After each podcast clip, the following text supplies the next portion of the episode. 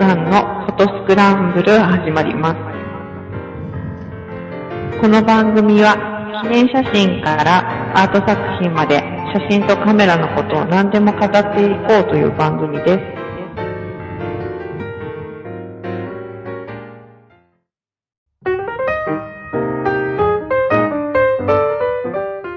はい、えー、スノーさんのフォトスクランブル始まります。えー、お送りしますのは、私、スノーと、半助と、戸籍です。はい、えー、噛んでしまいました。あの、ちょっと久しぶりなものですから、えー、に、ポチポチと休んでしまって申し訳ありませんでした。いやいやもうなんか同じこと2回言うのも変だね。えー、まあ本当に気がついてよかったですが、なんか本当こういうのが多くてね、撮ったつもりが撮れてないみたいなのを、各番組で1回ずつぐらいやってる感じがしますが、ありゃ。えー、お疲れ様です、冒頭の2分で気づいてよかったです。はい。ということで、まあ久々全員集合のはい。スクランブル、スノーさんファンはお待たせしましたという感じでございますが、すいまえー、まあ、とりあえず行きましょうか。ちょ、はいこまごま、いろいろ行きたいと思います。えー、というか、あ、じゃない。まず、えっと、今週、ちょっと、えーで、もう一週お時間いただきたいんですが、えー、宿題。あ、はい。はいたくさんの方に、いただいてお送りいますただきました。ありがとうございました。えー、無事締め切りました。はい。で、たくさんの方からまたいただいて、はい。えー今、準備をしておりますので、もう一週ちょっとお時間をいただければとはいすいうみません感じなので、皆さんのいただいた写真、えー次回ぐらいにはご紹介したいなと思ってますので、もうちょっとお時間ください。なんかけかなりいい感じのがいっぱい来ていて、そうですね。えーあのー、皆さん、頑張っているというか、ね、なんか毎回プレッシャーだね。そうですね。まあいや、だんだんね、みこう、全員のこう、レベルが上がっていくのが見えて、うん今回特に一段階ちょっとみんな上がったかなって感じがして、ねやばいぞっていう。素晴らまあしい。毎回やばいんですけど、素晴らしいのがたくさん届いてますのでそちらの方もぜひ楽しみにしていただければと思うんですが、えー今週はこまごまいろいろと、えーご紹お話をしていこうと思っております。ということでいろいろあるので早速始めていきます。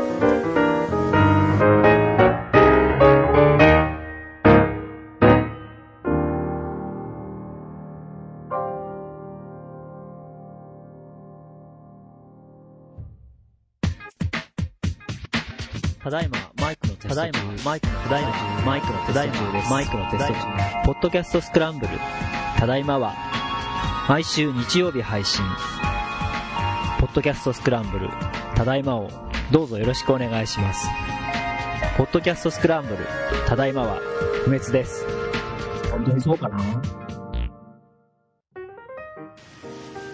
いえーまずはキスはい。はい。えーまあこれまでだったら全然興味なくスルー するところなんですが何かの時にもしかしてキス手出すかもっていうのもあってですね、ちょっと見ておこうかはい。ということで、えー3月いつだっけ、あ、13日発売予定えですね。ー発売予定です。もしかするとこれ配信の頃には出てるのかな、うん。えー収録時点で今現時点が3月3日なのでまだ発売されておりませんが発表になっております。はい。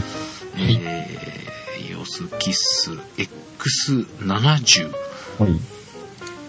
これもう D70 んじゃない 70D とかさ。わけわかんなくなりそうな感じになってるけど、えー、何変わったのね。1800万画素こはい。というのは、前より大きくなって商品価格比較した方がいいのか。50とか、なんだっけ ?50、え、キオス、え、イオスキス？X50 でしたっけ？X50 なんかちょっと低価格のラインがあって、それの更新されたやつ。あそうかなので、え i7 ーと、なんだこれセブンアイの背中が普通の液晶になった感じ。ああ、そうですね。セブンアイも1800万画素ですね。ちっちゃいわけじゃないですもんね。ああ、そうだから、あの、側は従来のキスサイズで、はい。うんっていう感じ。うーん。ああ、バリアングルファインダーじゃない分少し安いよっていう感いや違うんだよね。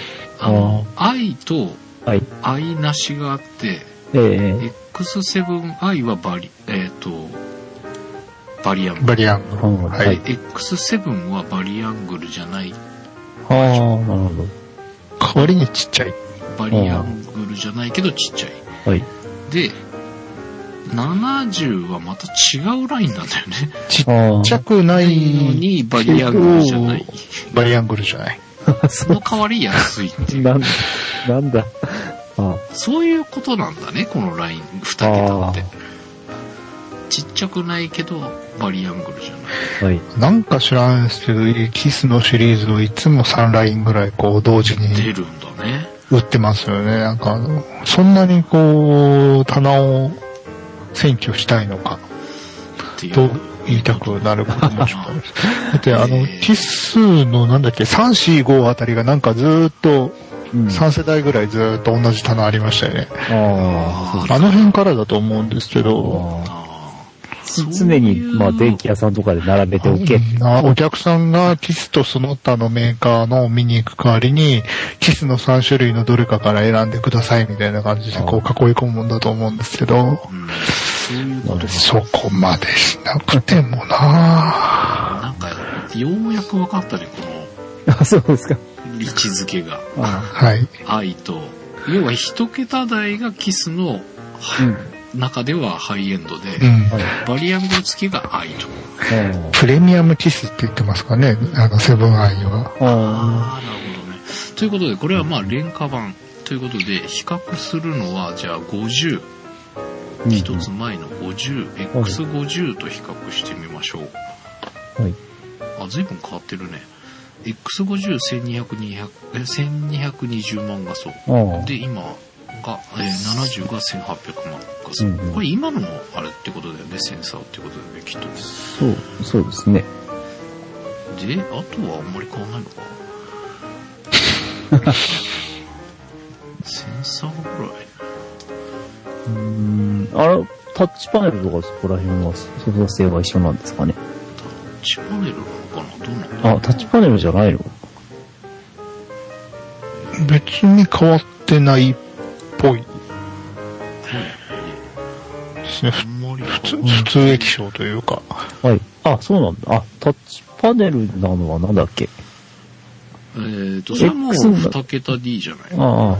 70D はタッチパネルになったんだよね。70はタッチパネルです。うんねキスもタッチパネルないんだっけ？なかったんだ。セブンアイとか触れないんですかね？え、違うの？セブンはい。アイとかは、いや、セブン、なんか、キスはタッチパネル、70D がき出た頃のキスはもうタッチパネルになってたと思ったんですけど、そうかもしれない。と思ったんですけど、それとも EOSM と勘違いしてるんですえー、あ、液晶が大きくなってるんだね。あ、タッチパネル、セブンアイはついてて、で、多分、えこの前の X5 もついてんじゃねえのか？な。うんすごい適当にこう、ついてんじゃないかなと言いながら、あ、ついてない。ああ、どっからだろう？じゃあ 7i からか。7位からか。そうなんだ。だそうです70はじゃあ違うってこと。要2桁は違うのか。今のとこ。ですね。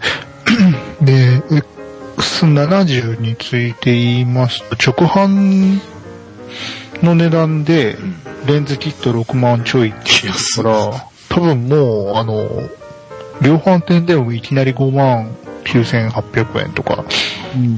5万前半とかぐらいで買えるラインになるんじゃないですかね。安。1800万画素のデジカメがそんな値段で買えるようになったってことだね。うん。ま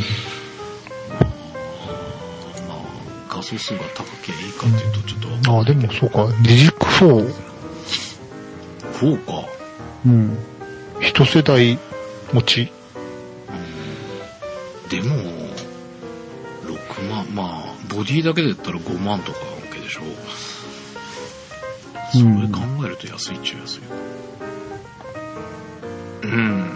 というのが、データが出る、出るそうです。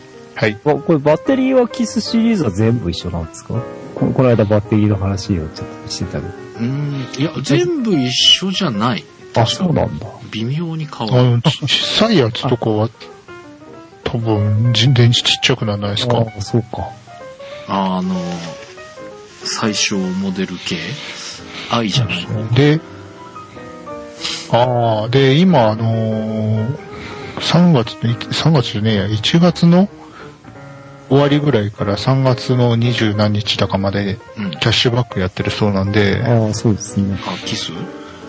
キス、うん、キス。イオス系のいろいろ、うんはいあれでしょ、そうやって考えると？6D とかのキャッシュバックが終わったら、今度キスとかそこら辺の、70D と 7i7、あ、うん。あ、70は、X70 別なんだ。X なんてだこれはばってこれからしないだのか。え、でもそうするとなんか X7 とかのあの辺と値段逆転したりとかするんじゃないのかな。うん。キャッシュバックで？うんうん。全然値段見ないで言ってますけど。でも、キスのキャッシュバックって5000とかでしょ？うん。7000円7000円だって、?7000 か。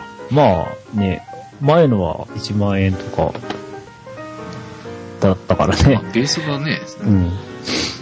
まあさ、うん。まあでもキャッシュバックはキャッシュバックです。うん。地味にでっかいですよ。まあ、そうだね。6000円とか7000円とか浮くと大体あのカメラ買うときに、ついでにこう勢いで買っちゃう小物の類とか、うん。そういうのの分が浮くんで、まあバッテリーは1個は買えるか。うん。まあ、それは大きいか。はい。えー、まあ、ちなみに、X70 と X50 バッテリーは LPE10 なので、ですね両方とも同じやつですね。ただ、古いキスとかとは違って、あ、まあ、古い機種、まあ世代間の格差はもちろんあると思うんですけど。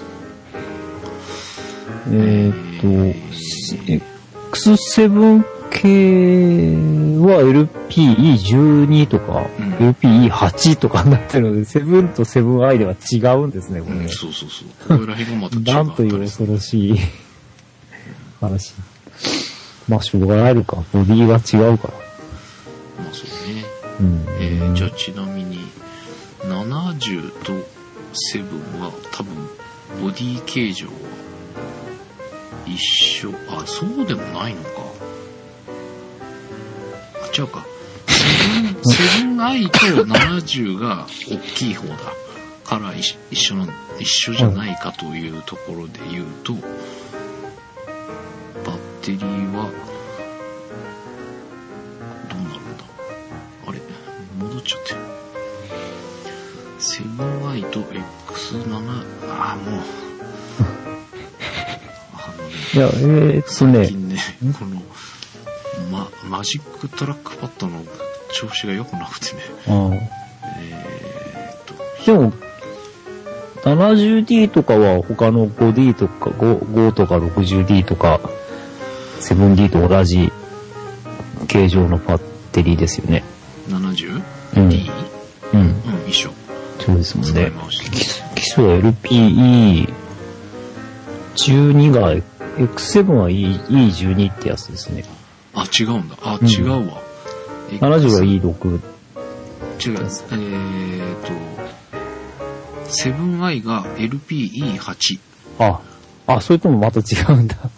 うん、i が多分、はい。バリアングルだけど大きいやつでしょ。で、多分70はバリアングルじゃないけど大きいボディなんだよね。はい。だけど、バッテリーが違います。はい。違うんだ。意外と。まあでも、7、あ、でもそうか、買い替える人からか、あ、でも i から70に買い替えるって考えづらいか。まあ、買い替えたら買い替えたで、まあ、しょうがないじゃないですかね。まあ、しょうがないっていうか。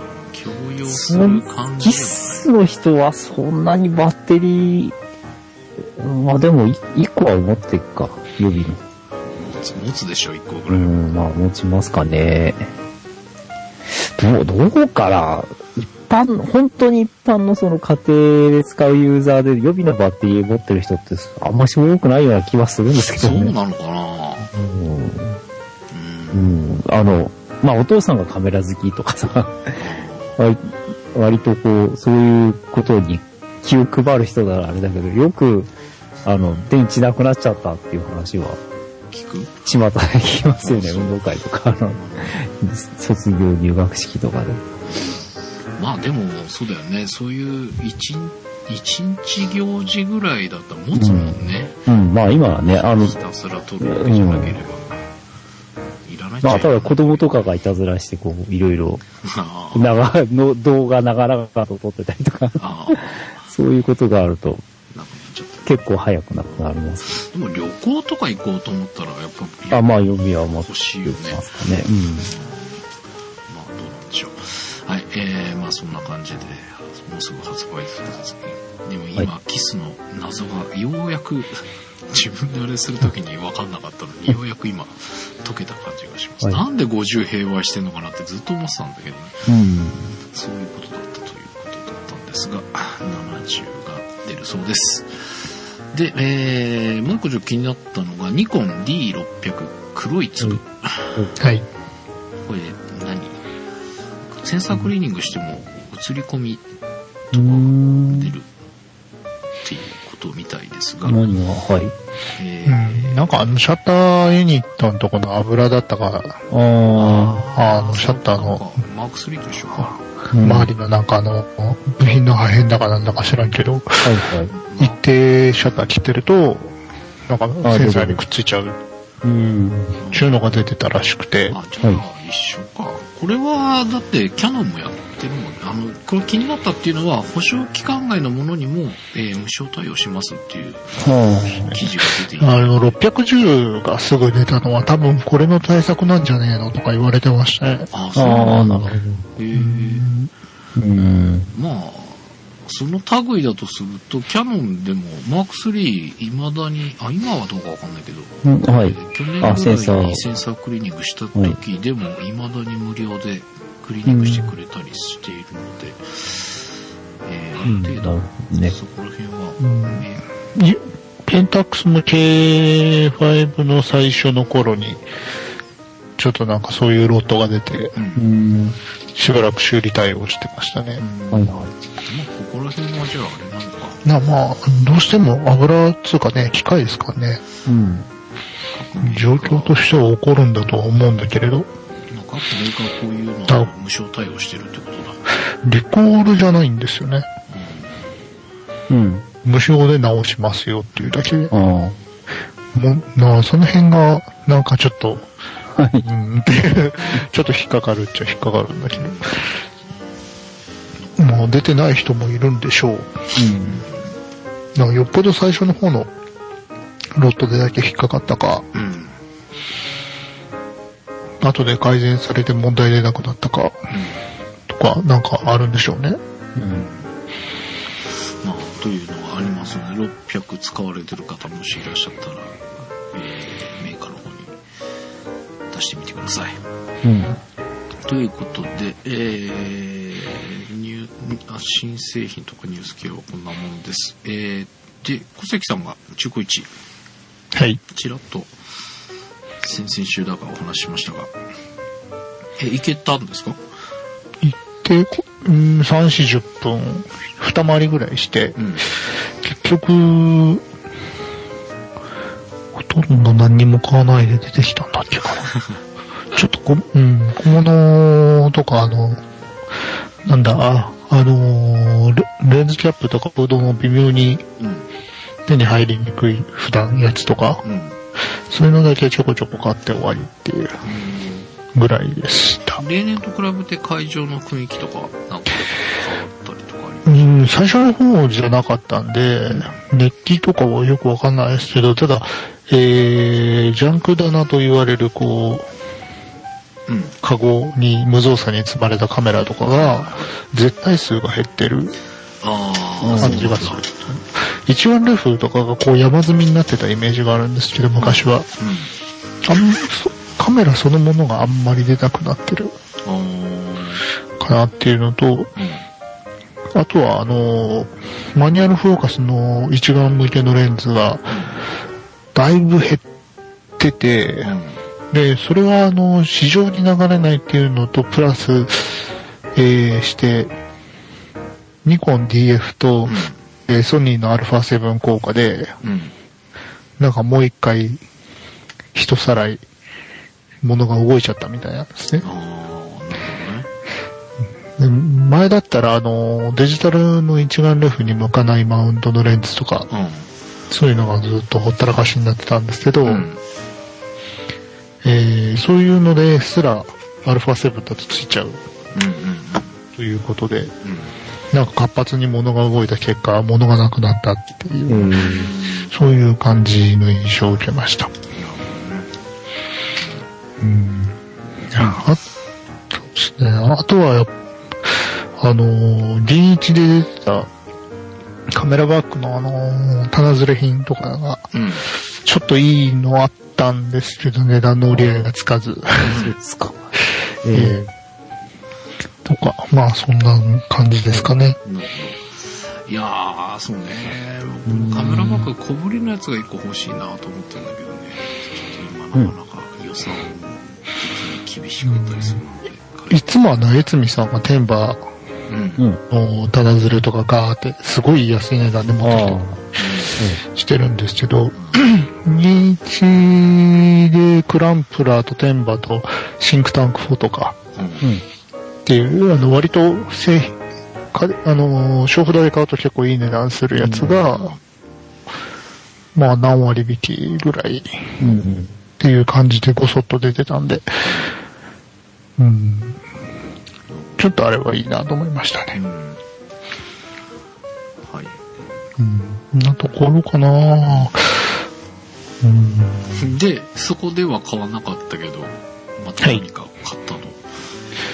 えー、富士富士屋カメラジャンク館、はい。いつもの、行きまして、えー、コンタックスの TVS っていう、おうえー、高級コンパクト銀塩カメラああ、はい。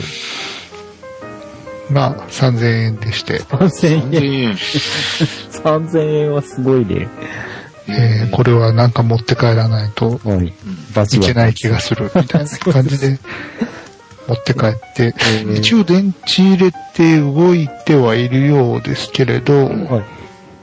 まだフィルム通してるわけ、通しきってないんで、うん。動作チェックそのものは終わっていないです。うん。うん当たれか外れか、ちょっと微妙な線ですけど、え、これ高級だったの？定価17万しました。えー、マジで？そうですね。カメラおじさんが、えーアクセサリーまで全部揃えると20万超えるぐらい。そうなんですよ。なんかそんな風に見えないね、これ。えーチタンボディと、えーサファイアガラスと、えー人工宝石シャッターボタン。えー。バーカバーカって感じなんですけど、あの、蓋開けると普通のコンパクトらしいんですけどね、割と。えー。まあ結構あのーレンズはちゃんと、京セラツアイスうん。のレンズついてるんで、うん、そっちの評判は良かったですね。えー。そっか。じゃあ、当たりだといいですね。そうですね、なんかすっごいしょうもない、ま、トラブル持ってそうな気がして、ちょっとまだ取り切るまで不安はあるんですけど、まあ、ゲズしてみないとわかんないですね。そうっすね。一応なんかその、一応に出るシャッタースピードの表示だとか、うん。あのーピント合わせの時のレンズの繰り出しとか見てる感じでは、ん。普通に動いてるっぽいんですけど、まあ、でも3000円だったらっていうのはあるよね。これでメッケモンだったらラッキーみたいなね。まあ動かなくても置物として、ああ、それぐらいあれなんだ。まあそうだね、10 17万してたカメラと思ったらそううん、触っててまあ、ずっしりしてて、なんか、うん、面白いっていう感うん。じではあるので、まあ、いいかなという。そっか。当当時を知っている人は、あれなのかもしれないね。うん。まあ、そうですね。まあ、普通の中古で、えっ、と、なんだ、付属品普通についてる状態だと1万近辺ぐらいは、もう、うん今もするんで、もう富士屋がもう完全にあの、へあ、えー見切って出してるっていう感じあ、そうなんでです。すね。ううん、もう、銀塩のちょっと前の、ちょっといいやつとかが、ん。はい。えー、要は棚、なんだ、中古品の棚にあんまり置きにくい感じになっちゃって、全部でジャンプあジャンプだから流すみたいな。か、稼働は品だけど、もう、まともには売れない感じっていうそうですね。うん感じになっちゃってきてるんですね。そうなんだうん。そういうの分かってる人だったら結うん構まあ、ただ、品が出てきてるかもしれないですね。まあ、あと、そのフィルムで撮るか、撮るために買う人がどのぐらいいるかっていうの、そうですよね。そうね。うん、そこですよね。あの、コレクターの人は一定数いるにしても、俺も。ね、いそんなにコレクターが増えるわけじゃないのうん。で、やっぱり使うために買うっていう視点で考えると、なかなかフィルム、今フィルムでっていう、も結局全然撮ってないもんな。うん難しいような気はします。まあ、あと修理とかね、コンタックス特に、うん、もうあの、多分修理結構ギリギリアウトな感じだと思うんで、壊れたらそこで終了。まあ、それも含めて3000円。楽しむっていう、でしょうね。壊れるか、ドキドキしながら使う。はい、っはい。ていうはい感じ。かなまあちょっ。とそれもじゃあ、ゲームしてみたら、教えてください。はい。で、えー、スノーさんからが、はい。はい。そうですね。あのーもう終わっちゃったんですけれども、うん。えー僕は審査に参加してた、あの、例年の障害学習写真展、うん。えー富士フィルムスクエア、2月27日までやってたんですね。うん。はい。で、まあ、あの、見に行ってきまして、うん。まあ、でかくなった、全身まで伸ばすと、うん。いや、まあ、皆さん、みんないい作品になるな っていう、別に元の作品が悪かったわけじゃないんですけど、2L でこう、何百枚って見るもんですかうん。ら、うん。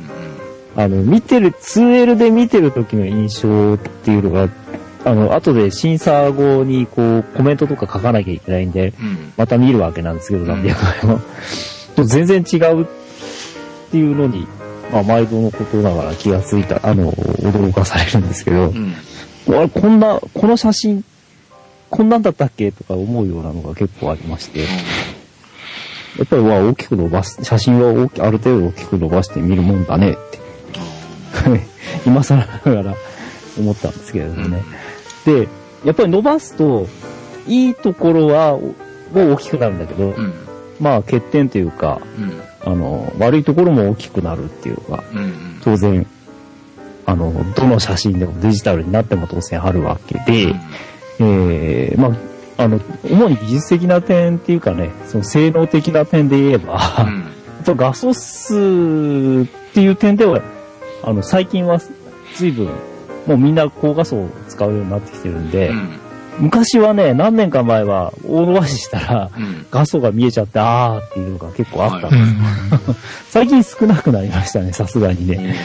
あの、で、そういう点では安心できるんですけど、うんあのやっぱりちょっと、あの、カメラの年代とか、うん。あるいは撮影時の設定の状況が結構仕上がりにあの出てて、うん特に高感度うん。で無理して撮ってるやつは結ちょっと辛いのがあ大きく伸ばしちゃうと、ーうん。2L ぐらいだと大丈夫なんですけど、うんあの、審査が 2L なんでね、うん。うん、あの、あんまり目立たないんだけど、うん。やっぱり、ぜ全身まで伸ばしちゃうと、うんシャドウ部の、こう、もうあれじゃないな、あのノイズが。ちょっと目立ってしまうってうん。言って、ああ、残念っていうのは若干あります。まあ今、なんか、高感度で、撮れちゃったりするからね。撮れますからね。モニターで見てると綺麗なんですよね、高感度で。でも、撮ってても、あの、色が鮮やかで出てれば、あの、とりあえずちゃんと、こう、特にモニターだと自分が発光してるから、ノイズとかあんまり見えないんですけど、うん。うん。うん、あのーこうプリントにして反射原稿にしちゃうとやっぱりそこら辺は、はっきり優劣が出ちゃうはいはいはのが、まあ、やっぱり目立ちました。い。うん。うん。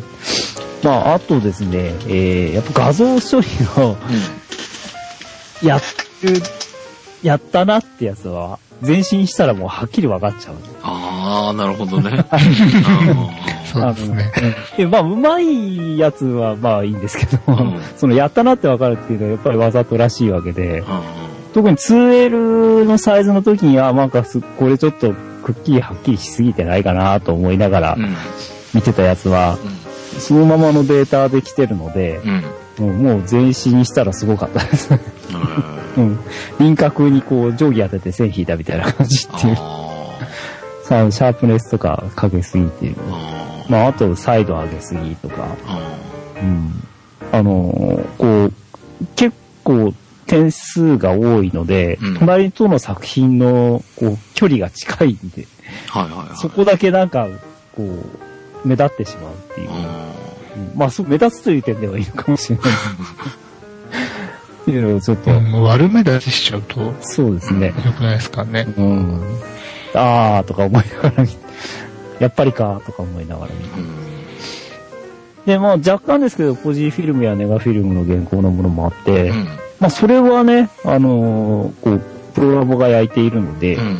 えーそっちの方がそ、そういう、あの、なんて素材っていうかその、オオリジナルのデータ、まあデータではないですけど、うん。デジカメと違って、その悪さが出ないんですよね。うん。まああんまり 加工のしようがないっていうのが。うん。うん。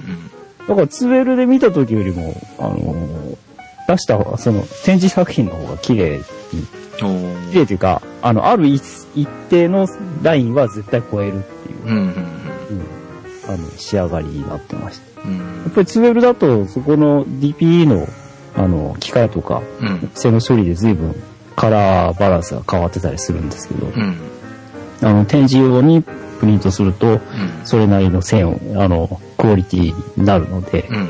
そういう意味では、あの、デジカメの写真よりは、うん。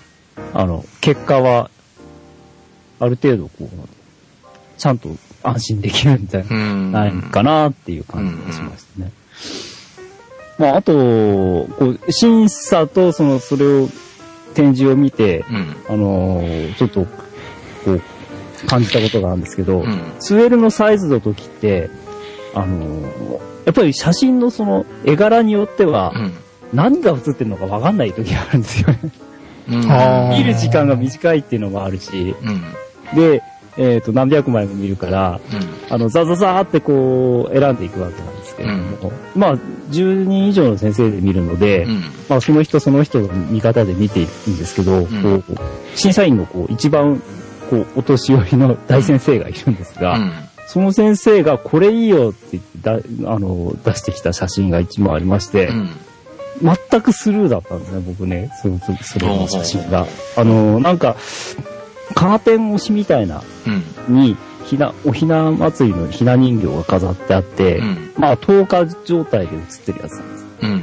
で、ツーエルだとね、そのひな人形とかがはっきりしなくて、うん。よくわかんない写真だったんですよ。はいはいはい。でで、その先生は、これ伸ばしたら絶対いいよ、つって、これ入れようとか言って入れてたんですけど、うん。それ現場で見たらすごい綺麗。へー。いやー、いや、大先生恐れ入れましたっていう。感じでした。やっぱり、あれは、まあ、目利きというか、やっぱ自分でも撮った、と、いろいろ撮ってないと、うんうん。うん、その、ちっちゃいサイズで、こう、こう見えるけど、大きくしたらこうだとか、そういうのが、ね、経験、やっぱり違うんだなと。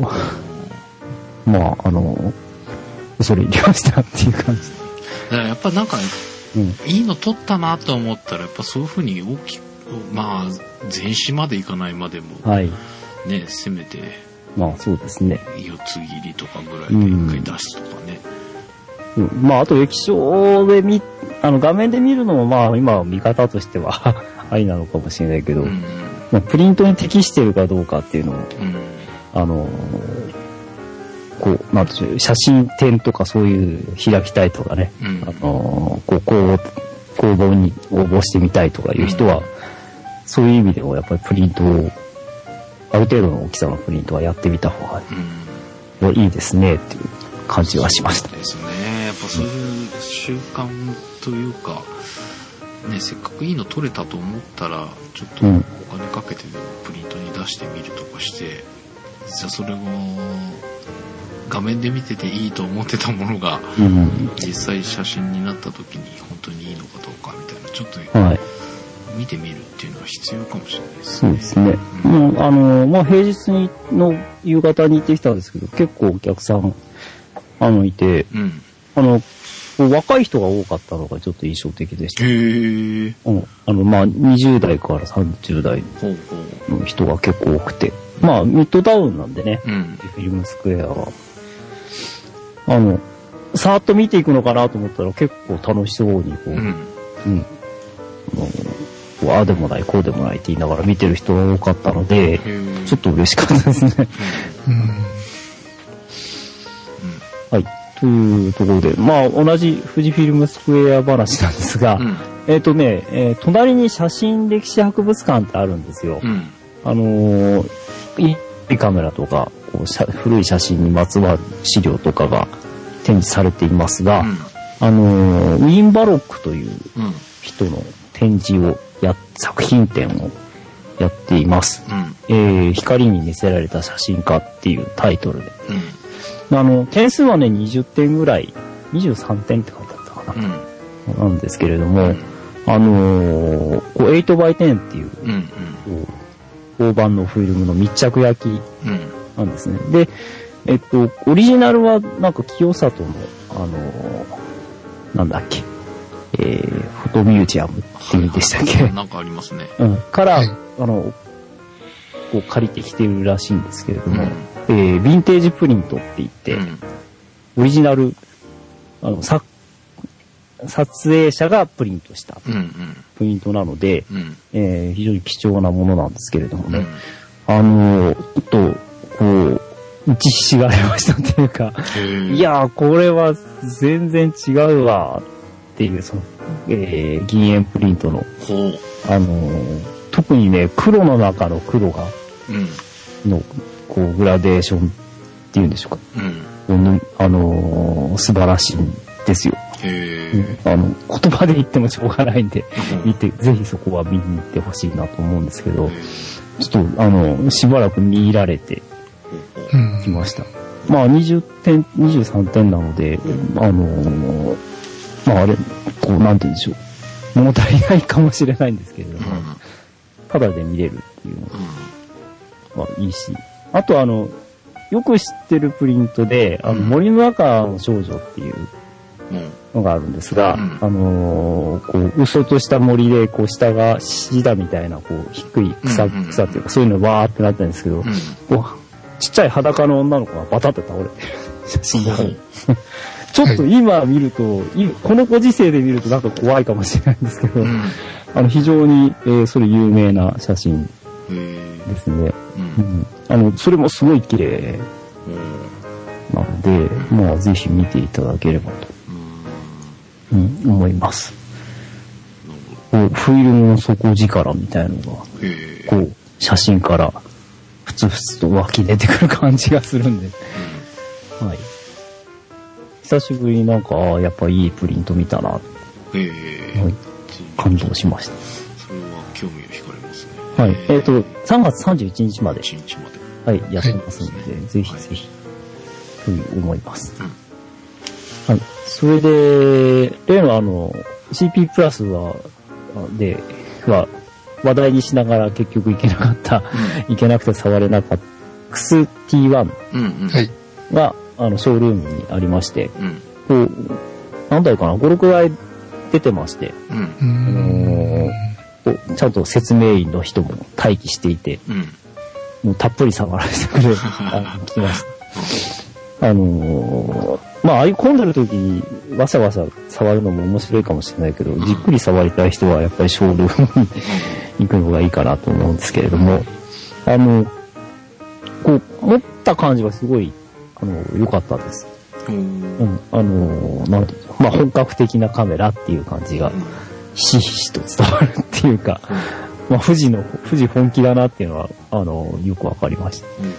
で、まあちょっと映りに関してはよくわかんないんですけど、うんあのーご実際撮ったわけじゃないんで。まあ、ただ、えっ、と、まあ、本、本気具合っていうか、あれ、こう、富士の売りとしては、その、新しいローパスレスの、うん。えー、まあ、今流行りなんですかね。うん。えー、うん、し多分でも走りですよ。走り、あ、走りなんだ。X プロ1からずっとローパスレスでやってるんで、あ、そうか、そうんうん。最近の中では、うん、多分先駆あ、です。そうなんですね。えー、で、せえっ、と、これが2000、えーっと、いや、10 1600万画素。1600万画素か。まあ、画素数的には、まあ、まあ、普通、今となっては普通ですけどね。はい。うん。なんだけど、えー、まあ、ローパスレスで細かい描写もできますといううん。ことですね。あと、同人法的っていうのも実は売りになってるそうです。うん。はい。であと、まあ、富士フィルムラピックフィルムシミュレーションモードっていうのがあって、はい。ちょ、ちょっとこれは惹かれるものが。あ、これは良いものです。あそうですはいか。はい。こう、の懐かしい、こう、ね、プロビアとか、懐かしいって言ったら怒られるかもしれないけど、えっ、と、プロビアとか、ベルビアとかう、ん。えー、アスティアっていう、うん。まあ、この3種類を僕も本当にフィルムの時代にいろいろ使い分けて、なので、まあ、これまた使えるなんて楽しいかも、ちょっと思いましうん。た。はい。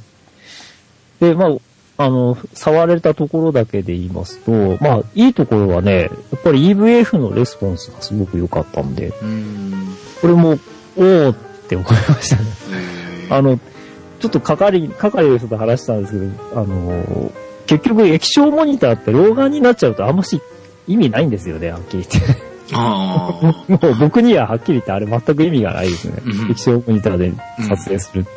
うん。あのーまあ老眼鏡かけ、かけて撮影すればいいのかもしれないんですけど、うんね、あの、そうすると被写体見ようと思った時に老眼鏡外さなきゃいけないっていうう、ん。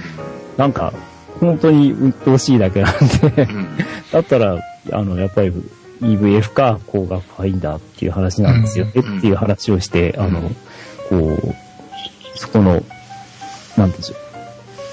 えー、係員の人に同意を求めたんですけど、同じ年ぐらいの年かなとか思ったんだけど、もうちょっと若い人だったみたいで、ハテナみたいな感じで。で、えまあ、で、そその、あの、液晶モニターの EVF の、こう、見え方とか、うんまあ、反応の速さとか、うん。あとマニュアルフォーカスに切り替えた時のう、ん。フォーカスアス、フォーカスアシストがすごく面白くて、うん。あの、なんだっけ、ピーキング、フォーカスピーキングっていうんですか、なんかギザギザになってこう見えるやつとか、あとデジタルスプリットとか、スプリットがあるの？はい。見えますね。ね、見え方がね、あの、割とわかりやすくて、うん。全体のフレーミングがこう大きく出て、で、その隣に別なウィンドウで、うん。その今フォーカスを合わせてるところの拡大図が出るんですよ。ああ、本当だ。別なウィンドウで出るので、これ意外と、意外とっていうかなかなか見やすかった。へえ。あの、拡大されるやつは他に今までもいくらでもあったんですけど、ああ、そうなの？うん、あの、部分的にっていうか、その全体が拡大されちゃうので、うんうんうん。あの、フレーミング見ることができああ、ないんなるほどね。だけど、うん。あの、これ二つ窓が、あの、ウィンドウが開くので、うん。まあそういう点ではすごく見やすかった。へえ。ちょっとこれは、あの、ああ、なんかいいとこついてきてるなって、うん。うん、ありましたね。うん。はい。スプリットって見てみたいな。はい。なんか、まあ、あの、わかりやすいですよね。あ そうなんだ。まあ、あの、こう、特に一眼レフ、フィルムの一眼レフとかで、マニュアルフォーカス使ってた人は、うん。うん、僕すごくわかりやすいうん。これでもさ、EVF の場合って、あの、指導調整ってどうなるんだろうね。いや、ありますよ、あ、普通に普通に。一度調整ついてますので、うん。だから、あの、こう、まあ本当老が始まった人でも大丈夫っていうなんだ。うんへえ。感じです。そういうもの。うん。はい。で、えーっと、まあそこ、ほその他のこう縦位置にした時のこう表示とか、うん。あの、まあ、文字はそちょっとちっちゃめなんですけれども、うん。あの、こう、縦位置にすると、こう、ちゃんと天地が変わってくれるとかね。うん。あの、細かいところまで。うん。これはペンタックスの方が昔やす、昔からやってたうんやり方だと思うんですけど、まあよくできてうん。きているなという感じでした。で、あのーこう、ちょっとさ撮影した感触とかも面白い。あのー割と、こう、高級感があっていいし、うん。あとまあ、ダイデザインもダイヤル、こう、いっぱいついてるんですけれどうん。も、うん。まあ、あの、使い勝手はちょっとよくわかりませんが、まあ、なんとなく、こう、触、動かしてる感が好きっていうのは、人にはいいかもはいはいはい。気はしますよう。ん。うん。はい。で、えーと、ちょっとハテナのところがいくつかあって、うんあの、その、なんだっけ、防塵防滴、すごく、レンズの方もね、防塵防滴仕様があるあるみたいなんですよ。うん。全部かどうか知らないですけど、うんって言ってる割にはなんかあの、あの、ボタンがね、平べったくなってて、うん。えーと、押しにくいんですね。あと、ち全体的に小ぶりだから、うんどうしてもボタンもちっちゃいうん。うん。ので、これ、手袋してたらちょっと無理ですねって話をうん。してて、あの、こう、どうしても使わなきゃいけない部分を、こうダイヤルになってるからいいんだけど、なんかあの、防塵防的にするのを優先にしちゃったのか、か知らないですけど、あの、うちで使ってる E1 に比べてボタンを押しにくいですねあ。あ、やっぱそうです。ま、なんか、係員の人も、すいません、みんなにそう言われますって。あ、そうなんだ。慣れるとは言ってますけど。うんあとはあの、グリップとかをつけて、はい。高さ少し稼いだ状態で持つと、多少マシンああ、うん。っていうあ、そうです。話でしたね。はい。あ、僕が触ったのはそのた縦位置グリップがついてうるん。やつですね。でした。まあ、あと、えっ、と、液晶が、あの、ティルトするやつなんですけど、うん。えっ、と、もう横位置でしか使えないはいはいはい。で、まあ、これは他のメーカーも、あの、そういう仕様のはいっぱいあるんですけども、うんちょっとそ、それは、残念かなと。まあ、ただバリアングルにすると大変なんですよねっていう話があ、って、コンパクト化できない。ああ、そういうこうんとね。あとはいはい強度の問題もあって、とか言ってましたが、うん。まあちょっとた、縦、まあバリアングル、あれにバリアングルにすると、まあデザイン的にも格好は悪くなるかなっていうのはありますけどね。うん。もうだったらそのまま、こう、あの、ティルトをしなくてもいいような気もしないでも ないなっていうのは、ちょっとあるんですが。はい。で、えっ、とね、あと、X マウントレンズうん。がはいこういっぱい出てくるんで、ぜひこのカタログをって言ってカタログを渡されてうん。書いてきたんですが、うん。あのーこの X マウントレンズって、絞りリングがあるレンズとないレンズがあります。あはい。って、これは一体どうやって使うんですかって聞いて、うんあの、なんかカメラにつけて、あのー教えてもらったんですけど、うん。結局理解できなかったんです。あの、つ、ついてるレンズは、はい。基本的に昔のマニュアルフォーカス時代のレンズと挙動と同じああ。です。あの、シャッタースピードダイヤルをオートにしとけば、ええあの絞りリング回して普通に絞り優先オートで使えると。使える。うん。はいで、コストダウンしてるラインが、あの、絞りリングないはい。やつになってて、そいつはもうあの、プログラムで撮るか、あ、背面のダイヤル使ってください。ああ、あ、一応じゃあシャッタースピード優先とかマニュアルも使える、使えます使え。るんですね。はい。あの、絞りの設定をオートにしておけば、ああはいはい。シャッター優先。ってなるんで、うん。その辺はあの、多分、今のデジカメ使ってる人より陣営から入ってる人の方がし馴染みやすいあ馴染みやすいね。操作系なんだとは思いますね。なんか、あの、こう、えっ、と、絞りリングのあるレンズがついてたんですよね、確かに。記念付きなの富士の X 系はもうあれです、あの、前後ダイヤルとかついてるんですけど、ん。その辺は一回忘れちゃって、あの、輪円の一眼あの文法で使った方が多分使いやすいですね。そう、このダイヤ、シャッターダイヤルに A っていうのがあって、この A にするとどうなるんでしょうっていう話をした時になんか混乱しちゃったんですよ。じゃあ、ふいあの、レンズのついてない、あ、絞りのリングのついてないやつは A にしたらどうなるんですか？とか、いろいろ聞いて困らしてしまう。散々聞いたんだけど結局意味がわかんなかったっていうのが、ちょっと頭が硬いか、だったかなと。はい。うん。であとね、あのーダイナミックレンジモードといううん。のが、こう、メニューの中にあってう、ん。なんか100%、200%、400%と、あとオートって選べる。のです。うん。で、400%って言ってすごい差がありそうな、ような気がするじゃないですか。うん。で、なんでそれでそこで、こう、100%と400%で、その、そこで撮ってみたんですけども、うん。なんか、まあ、あの、撮ってる場所が比較的、あのーショールームの中で暗くってあまり輝度の差がなかったんですね。うん。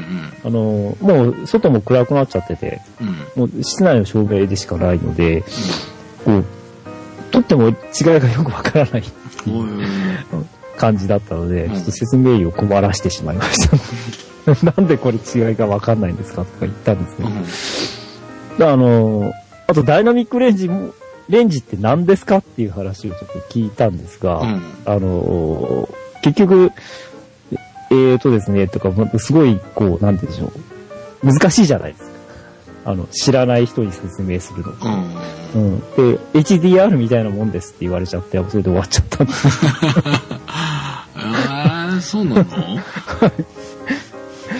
ていう感じだったんですけど、まあ、要は、あ明るいところと暗いところの気度差のうん。大きなところを、あの、その気度差を吸収するためのものなんですよ。うん。うん。とは説明してくれたんですが、うん。じゃあ HDR とどう違うんだろうっていう気がした瞬間に HDR と同じですって言われちゃったんです。まあ結局 HDR と言いたくなかったのかあということなんでしょうね。なんか他と違うのかどうなのか。あダイナミックレンジ拡張自体は多分 HDR 各社やる前からずっとやってるんで今更変えたくないっていうあ、そういうことそういうのもあるんだと思います。あの、ファインピックスのあの、なんだっけ、富士があの、ニコンの側に、はい、つけてる。あの、中身入れて。デジタル一眼作ったところがあってあ。う、ん。S2 プロとかその辺ぐらいから多分ダイナミックレンジ拡張やってるはずなんで、ああ、なるほど。もう下手すると10年近いだと思うんですよね。ただ、400%の拡張は、はっきり言って、なんかよっぽどのことないと使わないし、なんかあの、気持ち悪いああ。補正かかっちゃう時があるんで、うんあんまりよろしくないです。ああ、なるほどね。はい。まあ、そんな感じうん。でした。で、えー、カタログを、その、ぜひどうぞって言ってもらってきたんですが、うん。えーまあ、すごくよく、印刷もよくできてるんですけど、強いて言えば紙が薄いっていうのが、残念。カタログにケチつける。なんかね、こう、結構あページ数あるんですよ。うん。でも薄い、あ、ちょっと薄いなと思って、うん。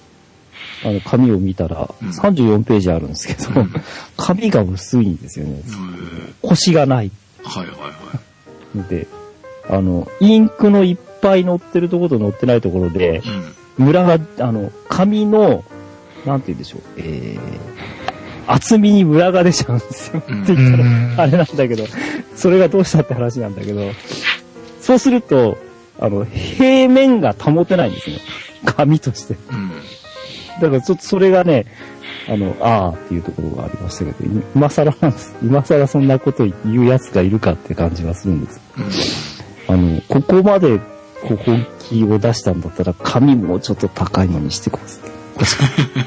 はい。っていう感じでした。はい。まあ、今回はそんな感じです。はい。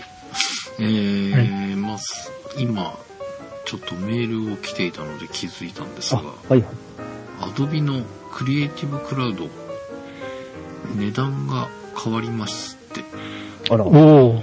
3月3日より新価格で Adobe Creative Cloud をご提供させていただくことになりましたというメールが届きました。はい。えーっと、上がるんすか？下がるんすか？あ、上がんじゃないですー聞いて驚け。か。はい。個人版、更新用旧価格はい。5000円。はい。これ、まあ僕も使ってるやつなんですはい。が、はい。なんと、新価格、はい。4980円。あれ、消費税対策ではない。20円安くなりました。だそうです。あなんだもんだから、消費税とか関係ないんですかね、あれね。どうなんだろう。まあ僕は、あまだあの、マクロメディア優遇があり、はい。まだ3000円しか払ってないですけど、はい。20円ずつ。えー、なんか他にも出てんな。グループ版7000円だったのが6980円。80円。5000円だったのが4980円。4000円だまったのがあ、3980大幅値上げにならなかっただけマシというか、実際それで動いてないんだろうな。まあそうですね。消費税で上がっちゃうことを考えれば、まあ良かったかなという気もしますが。5000円か。グループのやつだからね、あの1000円のやつは変わんないのかな。うん。フォトショップそうですね、ライトルーム。うん、まあ本当にフォトショップだけでいい人はそれでいいと思いますよ。あれ、ライトルームも使えるんじゃなかったっけ？あ、本当。うんライトルームとフォトショフォトショッップ。プが1000円なんだよね。で、なんか、最、始まった時は、フォトショップ3かなんか以上を持ってないとダメだったのが、うん。今誰でも使えるようになったみたいな。ので、フォトショップだけでいいっていう方は、もう1000円で。はいでも1000円で使い始められるってすごいよね。昔を考えれば。そうですね。まあ、エレメントとか、まあ、エレメント安いけど、うん でも1000円で使えるんなら、だってエレメントだって数千、まあでもおまけでついてたりもしてたから。まあそうですね。